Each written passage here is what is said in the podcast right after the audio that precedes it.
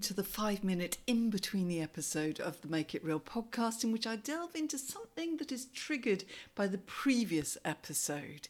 In this case, that was a conversation with Jen Louden, the author of the book Why Bother?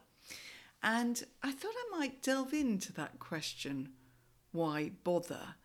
And why we sometimes ask that as small business owners.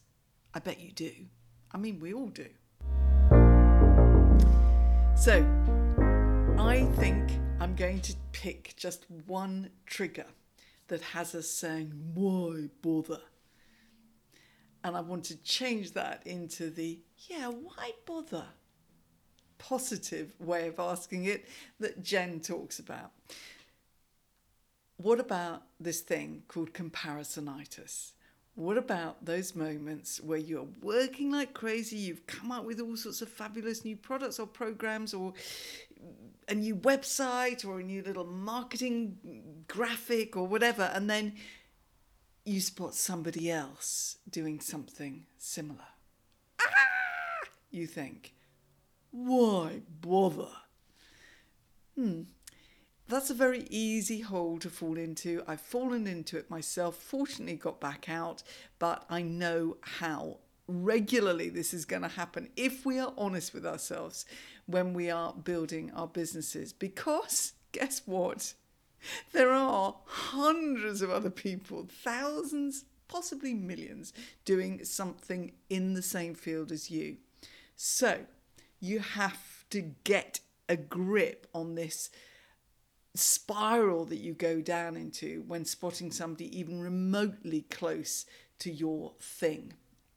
And you have to do the good old reframe trick, which is, well, there's obviously a call for this, otherwise, no one else would be doing it. Uh, that's interesting. I like their approach with that, but that bit of their approach is so different from my approach. Or I'm going to nick that idea from the graphic on their website because that works really strongly.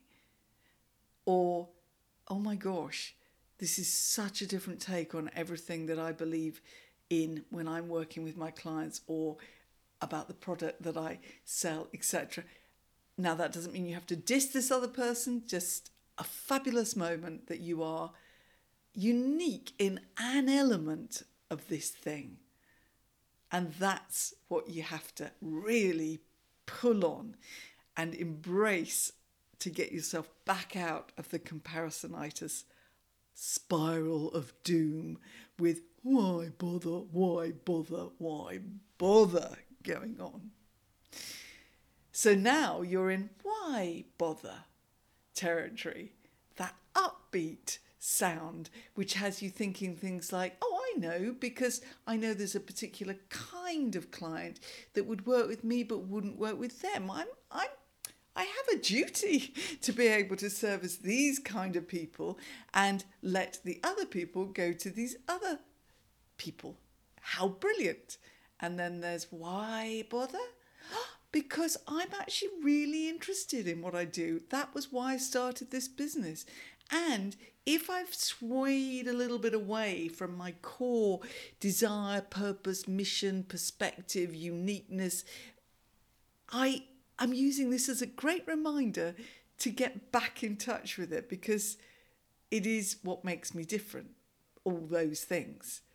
So I do need to start being a little bit more standing in my space with certain perspectives, angles, opinions, approaches, methods, um, things that I share, things that I get excited about. Yes, let me get back in touch with that. That's a good thing. So there we go. That's my take on just one tiny little trigger that might have you falling down the why bother in the negative way hole and we'll get it back to the desire element of what Jen talks about in the full podcast. By the way, go and listen to it. Episode 116 Why Asking Why Bother is a Lifesaver. Well, there we go. I've just given you one reason. Tune into the next full length episode every other Thursday, and these in betweenies are the Thursdays in between. Thanks for listening. Subscribe.